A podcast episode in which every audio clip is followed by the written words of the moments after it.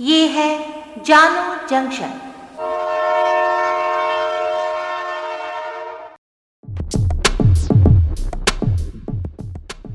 नमस्कार, आज है 4 जनवरी 2022। मैं हूं पूजा वर्मा और आप सुन रहे हैं जानो जंक्शन पर Hindi news podcast news rail.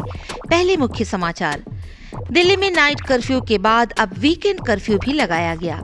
Delhi के मुख्यमंत्री अरविंद केजरीवाल और भाजपा नेता मनोज तिवारी भी हुए कोरोना संक्रमित।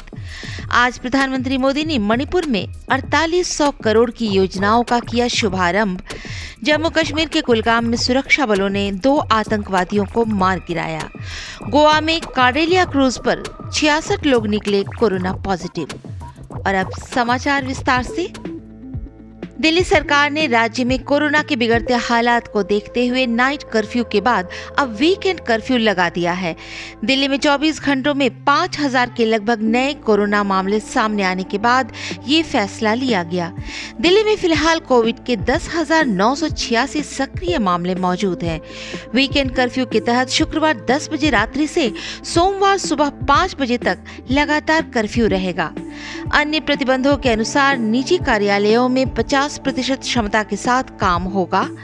बसों और मेट्रो में 100% क्षमता से सफर कर सकेंगे, लेकिन बिना मास्क के प्रवेश नहीं मिलेगा। आज उप मुख्यमंत्री मनीष सिसोदिया ने प्रेस कॉन्फ्रेंस कर इस संबंध में पूरी जानकारी दी। खबर है कि इधर पंजाब में भी नाइट कर्फ्यू लागू हो चुका है। साथ ही नो मास्क नो सर्विस के सिद्धांत का पालन किया जाएगा। उधर दिल्ली के मुख्यमंत्री अरविंद केजरीवाल भी कोरोना संक्रमित हो गए। आज सुबह श्री केजरीवाल ने ट्वीट कर बताया कि वे कोविड पॉजिटिव हो गए हैं और उन्होंने खुद को आइसोलेट कर लिया है। उन्होंने अपने संपर्क में आए व्यक्तियों को टेस्ट करवाने के लिए कहा। बता दें कि अरविंद केजरीवाल कल देहरादून में एक बड़ी रैली में शामिल हुए थे।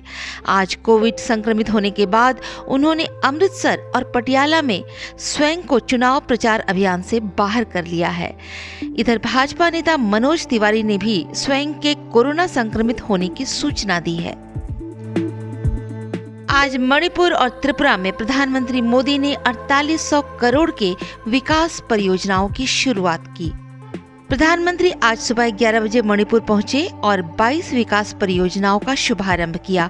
इसमें 5 नेशनल हाईवे और बराक नदी पर स्टील का ब्रिज भी शामिल है। दोपहर 2 बजे प्रधानमंत्री त्रिपुरा की राजधानी अगरतला पहुंचे और महाराजा बीर विक्रम हवाई अड्डे के नए एकीकृत टर्मिनल का उद्घाटन किया। इस दौरान उनके साथ केंद्रीय नागरिक उड्डयन मंत्री ज्योतिरादित्य सिंधिया और मुख्यमंत्री विप्लव कुमार देव भी मौजूद थे। श्री मोदी ने त्रिपुरा में कहा कि त्रिपुरा नए भारत का एक मुख्य व्यापारिक केंद्र बनने की राह पर है। जम्मू कश्मीर के कुलगाम में सुरक्षा बलों से एनकाउंटर में 2 आतंकवादी मारे गए। दोनों आतंकवादी स्थानीय हैं और प्रतिबंधित संगठन लश्कर-ए-तैयबा तथा TRF से जुड़े बताए गए। दोनों ही आतंकवादी कई आतंकवादी घटनाओं में शामिल होते रहे थे। सुरक्षा बलों ने कुलगाम के ओके इलाके में ऑपरेशन चलाकर इस घटना को अंजाम दिया। मारे गए आतंकवादियों के पास से एक AK-47, एक